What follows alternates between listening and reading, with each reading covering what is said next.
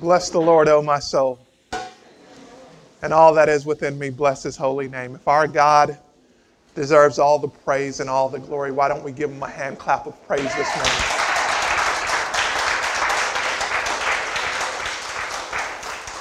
Uh, there is much to do, and unfortunately, not much time to do it in.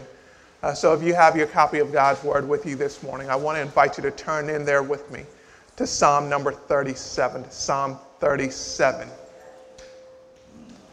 we will be reading Psalm number 37, just two verses from it, verses 25 and 26. But we will be discussing in our sermon Psalm 37 it's in, in its entirety. If you've arrived at that section of your Bible, or if you intend, like me, uh, to read the text from the screen, why don't you stand with me?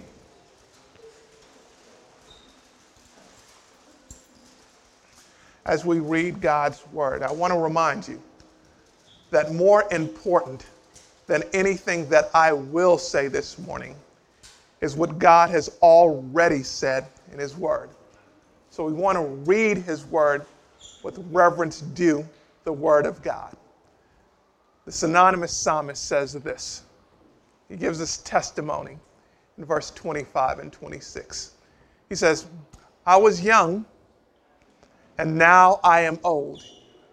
Yet I have never seen the righteous forsaken or their children begging bread. They are always generous and lend freely. Their children will be a blessing. I, I want to hang my hat this morning on verse 25, his personal testimony. He, he says this I was young, and now I am old Yet I have never, and never means exactly what we think it means, it means never, seen the righteous forsaken or their children begging bread. The word of God for the people of God this morning. what I want to do is, I want to breathe a quick word of prayer. We'll invite the Spirit into our midst. He's already present. Uh, but we need the Spirit's power so that the preacher can preach better and so that God's people can hear better. We'll invite the power of the Spirit, and then through the power of the Spirit, hopefully, I'll be able to deliver God's word as God intended me to deliver it. Uh, so let's go to God in prayer. Ah, Father, we come seeking you this morning. As we've confessed all of the glory belongs to you, Father God. We, we want you to receive all of the glory. We want you to receive all of the glory through our praise. We want you to receive all the glory through our giving, Father God. And now we want you to receive all the glory through the preaching of the word. It is my prayer this morning that you and you alone would be exalted as your word is explained, that your people would be different as a result of the explanation of your word, and that we would go out into the world and make your world different because we now understand your word better. And Father God, we pray that as the enemy may be also present, Father God, that nothing of none of his schemes would arise to distract your people from hearing your word, including the failings and shortcomings of your preacher but that you would hide me behind the cross of Christ so that your people would only be able to see and hear from you. And we pray this in the mighty and the matchless name of Jesus. And all who are God's people said, Amen. Amen. You may be seated. Some of you may remember this, but it was known as the fat blocker. It was supposed to be this wondrous, miraculous drug that would allow people to eat whatever they wanted to eat without the worry of adding extra calories or extra pounds to their physique. The promise of this pill was that you can eat all of your favorite foods all the fried chicken, all the pizza, all the cheeseburger, all the cake, all the ice cream? Did I mention all the fried chicken? And so long as you took this pill immediately after you feasted, you'd be guaranteed not to lose, not to gain weight. And you know me, there's two things I hate dieting and working out. so this pill was a dream to me.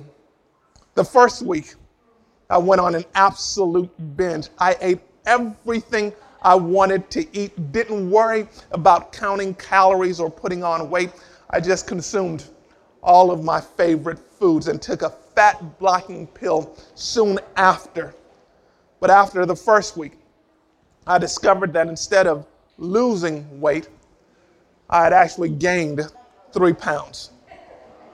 So I decided to give this fat blocking magical pill one more try. I once again ate all of the foods that I wanted to eat. I took a pill thereafter. And the second week, I discovered that I didn't gain three pounds. Instead, I gained five. Maybe I had done something wrong. So I said, let's give it one more try, one more week. This time, I didn't eat all the foods that I wanted to eat. I just ate some of the foods that I wanted to eat. And at every meal, I had a salad and a Diet Coke. And at the end of the week, instead of gaining five pounds, this week I only gained two. After taking the fat blocking pills with no results, I started believing something about this magical pill. That this pill was not capable of delivering on its promises, that it was not able to do for me what the infomercial claimed. I started to believe about this pill that this pill didn't work. And this is unfortunately, how most of us have come here this morning, believing that something in our lives doesn't work. Instead of it being some magical pill, we've lost our confidence in the promises of God. You've been trying Jesus. You've organized your life according to His Word, and, and you've believed all of the promises contained in the Word, and you've practiced the principles of the Word. But for all of your efforts, and in spite of the fact that you followed the instructions precisely, none of what you hoped to happen as a result of your faithfulness and obedience has paid off. And worse yet, as you look out into the world, you see those who've not committed their lives to following God, those who laugh in the face of Jesus, enjoying all of the benefits that you thought were promised to you. And you've been trying to live faithfully according to God's word, not just for three weeks, some of you for three years five years, 15 years, some of you as much as 30 years, and you've not received the reward for your righteousness that you've believed the word promised. And all of this has led you to this sad realization about the Christian life that this life of faith, just like a fat blocking pill does not work. This describes you this morning. Then Psalm 37 is your psalm. Psalm 37 comes from the pen and from the heart of a fellow believer who, like you, experienced all of the inequities of life, how the wicked are blessed and the faithful are distressed. And at times, he too has wondered aloud does this life of faith work? But this fellow believer has lived long enough to realize that though a life of faith may be difficult, a life of faith never disappoints. Let me say that again. A life of faith may be difficult, but a life of faith never disappoints. Psalm 37 is written to encourage all of us who've ever felt tempted to look at our surroundings and question the effectiveness of living a life trusting in God. If you've ever felt that trusting in God doesn't work, Psalm 37 reminds us through the testimony of someone who has seen and experienced it all that God never forsakes his people, that this life of faith really does work. The book of Psalm opens on a high note with Psalm number one. Do, do all of you remember Psalm 1? Psalm 1 is what is called a Torah or a teaching psalm. And these psalms articulate God's intentions for the world. Psalm 1 serves as a hopeful introduction to the Psalter by proclaiming a blessing to and for everyone who commits themselves to following the will and the ways of God. Remember what Psalm 1 says Blessed is the man who does not walk in step with the wicked. Psalm 1 promises a fruitful life for all of those who avoid evil people and embrace the law of God. But soon after Psalm 1, the reality of life in the world in which we live sets in. And most of the Psalms that follow this initial Psalm of the Psalter, we find the faithful people of God not enjoying the benefits of their faithfulness, but crying out to God for help in troubled times and praying to God to not let their enemies win. Psalm 1 of the Psalter is opens book 1 of the Psalms. And book 1 of the Psalms are, are mostly laments, where we find the people of God complaining because life has not turned out the way they expected. And rather than receiving a reward for their righteousness, their lives are filled with trouble and distress. Psalms like Psalm 3, where the psalmist says, Lord, how many are my foes, and how many of my enemies rise up against me? Or, or Psalms like Psalm 7, where the psalmist cries out, Lord, my God, I take refuge in you. Save and deliver me from all who pursue me. Or Psalms like Psalm 17 Lord, hear my cry, hear my prayer. It does not rise from deceitful lips, or, or a psalm that, that all of us recognize, Psalm 23, where the psalmist cries out, Yea, though I walk through the valley of the shadow of death. After reading through the first few Psalms that come after Psalm 1, we almost forget about the hopeful introduction of Psalm 1. What happened to the promises of Psalm 1 that, that if the righteous pay attention to the word of God, they will be like a tree planted by the streams of water, which yield its fruits in season, whose leaves does not wither, and everything he does prosper. What happened to the wicked are like chaff that the wind blows? What, what happened to the Lord watches over the way of the righteous, but the way of the wicked leads to destruction? Because all the other Psalms seem to indicate the exact opposite that the wicked prosper, but the righteous are left praying for help. After reading all the other Psalms that follow Psalm 1, we would be left thinking that the promises of Psalm 1 are nothing but wishful thinking. and that a life of faith doesn't produce the things that we hope for. It only leaves us depressed and di- disappointed, and that trusting God to do all the things that God says He would do is like trusting in a fat blocking pill. Just doesn't work. Psalm 37 picks up where Psalm 1 left off. And Psalm 37 is inserted to give the people of God the assurance that the life of faith really does work. And though at times it may seem different, you can always trust God to do two things. You can always trust God to judge the wicked, and you can always trust God to bless the righteous.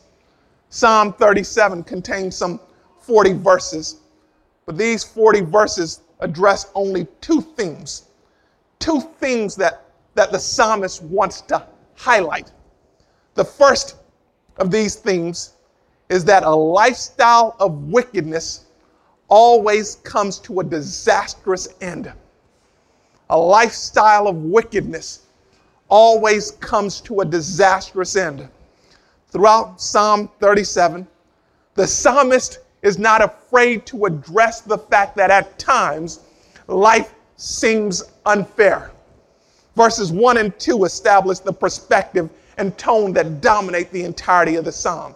Verses 1 and 2 admonish the reader not to be concerned with the apparent success and triumph of the wicked, because at times, from the perspective of the psalmist and from the perspective of most people who try to live a righteous life, the bad guys are winning.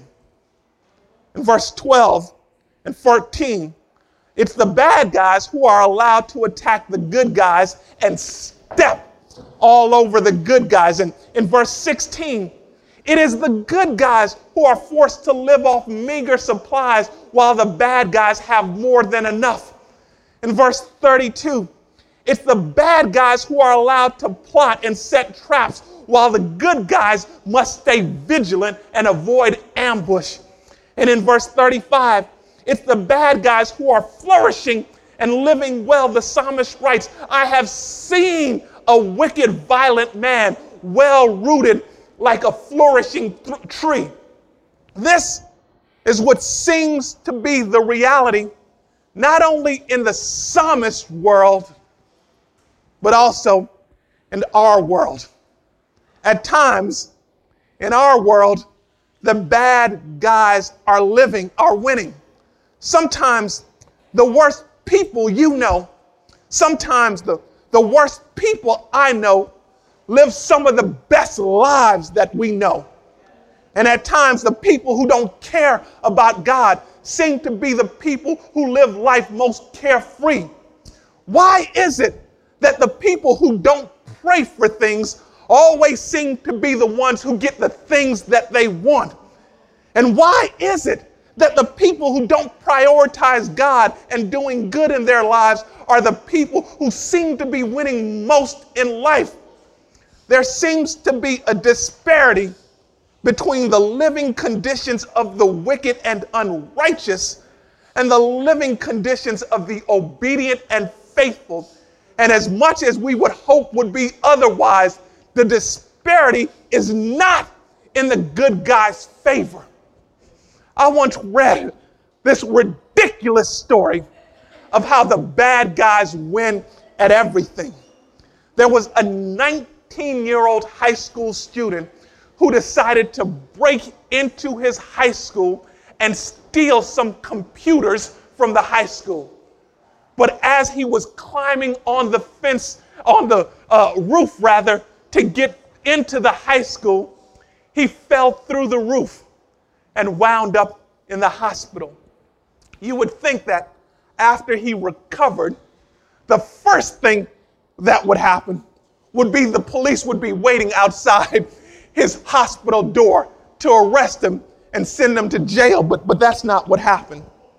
Instead of the police waiting for him, there was a lawyer waiting for him. and he and his lawyer decided to sue the school. Remember, he was breaking into the school in an attempt to steal something. And you know what happened with his lawsuit? He won. He won $250,000. But that's just the tip of the iceberg. For the rest of his life, the school has to pay him $1,200 a month because of his injuries. The bad guys seem to win at everything. This is all too common an occurrence in the world in which we live, where people who are doing the wrong things are experiencing the right results. And this is the world that the psalmist observed, where people can seemingly do whatever they want to and get away with it and are sometimes rewarded for it.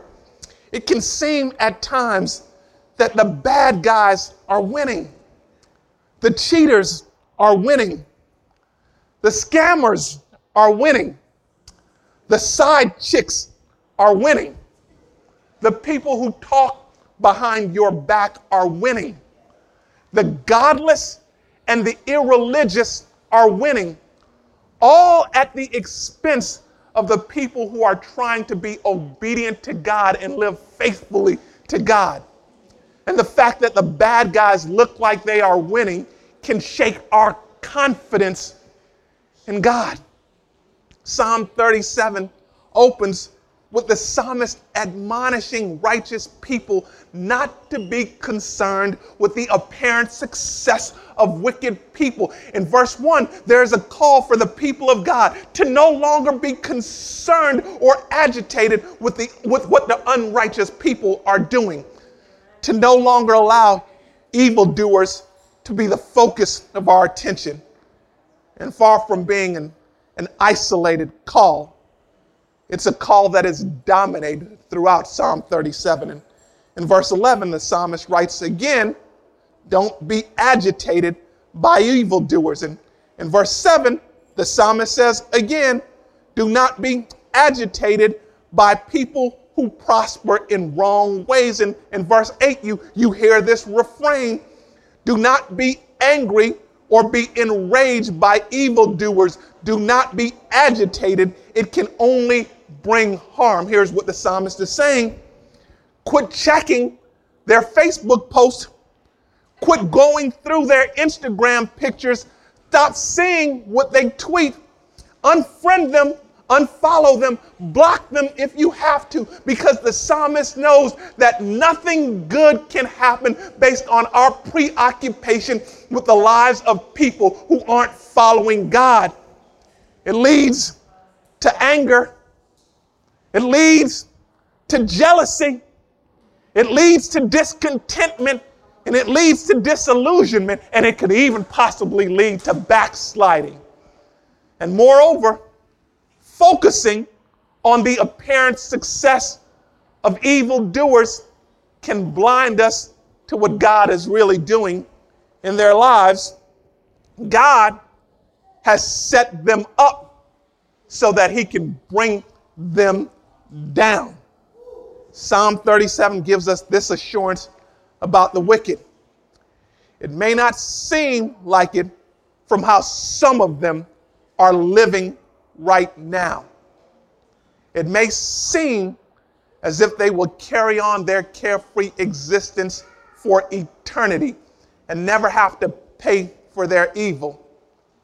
But God has a plan that will bring every wicked person, every evil person to destruction. A plan that will expose all of their crimes and a plan that will cause them to receive the reward for their wickedness if you don't believe me, ask Bernie Madoff. If you don't believe me, ask Harvey Weinstein. If you don't believe me, ask Jeffrey Epstein. If you don't believe me, ask R. Kelly. If you don't believe me, ask Donald Trump. These were powerful men who seemed to flaunt their wickedness in the front of the world and dared the world to do something about it. And worse yet, they lived lavishly, making their wickedness seem even more egregious. And there was a time when we looked at these men and we thought to ourselves that God would never judge these men because they seemed to be above earthly justice and heavenly justice as well. But there is no one who is above heavenly justice. There is no one who is above the right the justice of God. And God has a way of humbling every wicked person. And when it seems that the wicked are prospering and God is doing nothing, Psalm 37 reminds us just wait. God may be slow in bringing about his justice, but God is never negligent in bringing about his justice. There's just no direct correlation in the economy of God by the actions of the wicked and the judgment of God. There is certainty in God's judgment, but there is no immediacy in God's judgment. Some of you may have grown up in a house like I did, where our wrong actions were immediately met with disastrous consequences. If I ever talked back to my mom, she wouldn't wait, come right up to me, slap. If I ever failed to listen to what she said to me, she didn't wait. She'd just come right up to me and slap. If I ever brought home bad grades, she didn't wait. She just come right up to me and slap. If I ever walked in the house a minute after my curfew, she didn't wait. She just walked right up to me and slapped. And some of us expect God to be just like that. That immediately after wicked people do something wrong, God doesn't wait. He just walks right up to them and slap.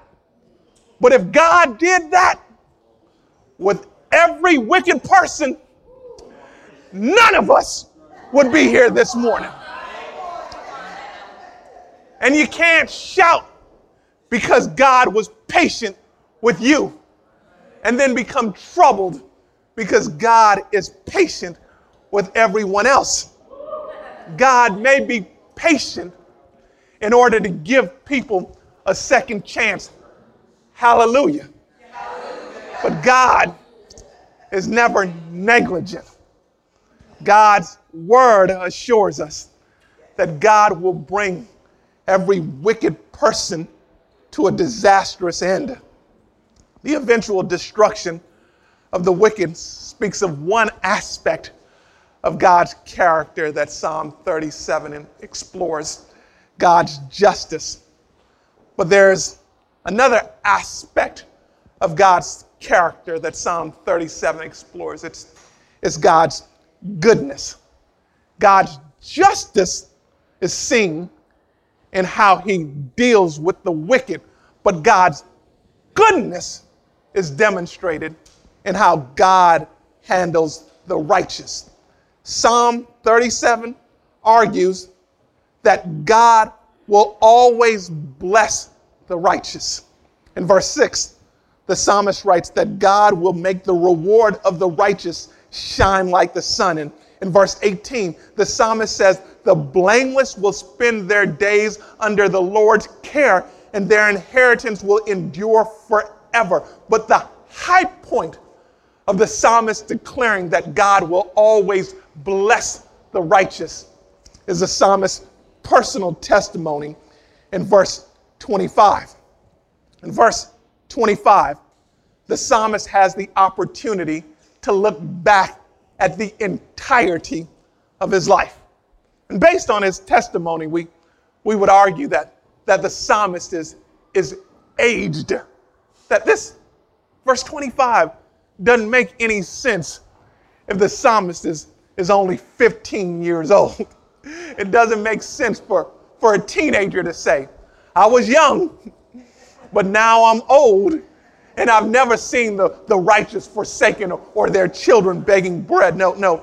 The testimony demands that the psalmist is quite aged, that, that this psalmist is a senior saint who has walked with God for years.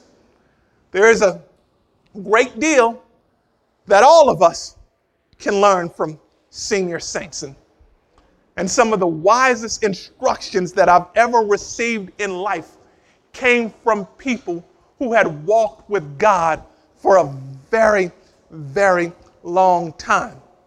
I've had senior saints come to me and give me the, the, the value, the, the treasure gleaned from their years of experience. I, I, I wouldn't be where I am today if those senior saints didn't instruct me. I, I had one senior saint instruct me on the value of integrity. He, he, he told me, young pastor, never keep secrets because what you do at, at night will always be brought to the light. Another senior saint instructed me on, on the value of not caring what, what people said about me. He said to me, it, It's not what people call me that bothers me, it's what I answer to that should bother you. Another senior saint taught me the, the value of, of always making sure that, that I, I come home at a proper hour. He told me, young, young pastor, the only places that are open after midnight are places that, that you don't have no business going to in the first place. There, there's value gleaned from the wisdom of senior saints. And there is no greater value gleaned from the uh, wisdom of senior saints than what the psalmist says in, in verse 25. He, he says that as he spans the entirety of his life, that he has never seen any evidence where God doesn't take care of his people. The, the parallel lines that, that we see poetically written in, in verse 25 is simply the psalmist way of saying that God always takes care of his people. What the psalmist has experienced is this is that living righteously will always pay off. That there is a correlation between how the righteous live and God's care for the righteous. And this correlation is that if we take care of God's business, God will always take care of our business. Some of you just missed your shouting point. The correlation between living righteously and God is this if you take care of God's business, God will always make sure that He takes care of your business. It doesn't mean that, that God will make sure that we go through life luxuriously, but what it does mean is that there will never be a need in the life of righteous people that God doesn't care for. The word forsaken means to be abandoned or neglected. And it is something that it is impossible for God to do. In fact, God gives his own testimony in the book of Deuteronomy of how he will never abandon his people. The testimony comes as Israel is about to enter the promised land and they have, a, ha, have an opportunity to reflect on everything that God has done for them over the past 40 years in the wilderness. And God reminds them of his faithfulness. He says to them, You were in the desert 40 years, and there your shoes never worn out. They may not have had the newest Jordans or the newest red bottoms to wear, but God always made sure that their feet were protected. God says to the Israelites, You were in the desert for 40 years and you never had to worry about your clothes wearing out. Their clothes may not have been designer, But God always made sure that they had something to put on their backs. And, and finally, God says to the Israelites, He reminds them, You were in the desert. There wasn't no shop and stop in the desert. There wasn't a Whole Food in the desert. There wasn't a Trader Joe's in the desert. But every day you had something to eat. It may not have been the finest Wagyu steaks, but you never went to bed hungry in the desert, a place where there were no resources around them, God reminds the people of his faithfulness. And if God can do that for people who were living in the desert, don't you think this morning that God can do that for you? That God can take care of you. And this is what the psalmist declares. He says that He's lived a long time. He's been around people who didn't have the resources. Yet God somehow always made sure that they had a roof over their heads and clothes on their backs and food on their in their bellies. He said he's been around people who didn't have opportunities. Yet God somehow made sure doors were open that they couldn't open for themselves and positions were granted to them that they weren't qualified for. He says he's been around people who didn't have the knowledge. Yet somehow God took them to places that they shouldn't have been. And God put them in positions that they shouldn't have been.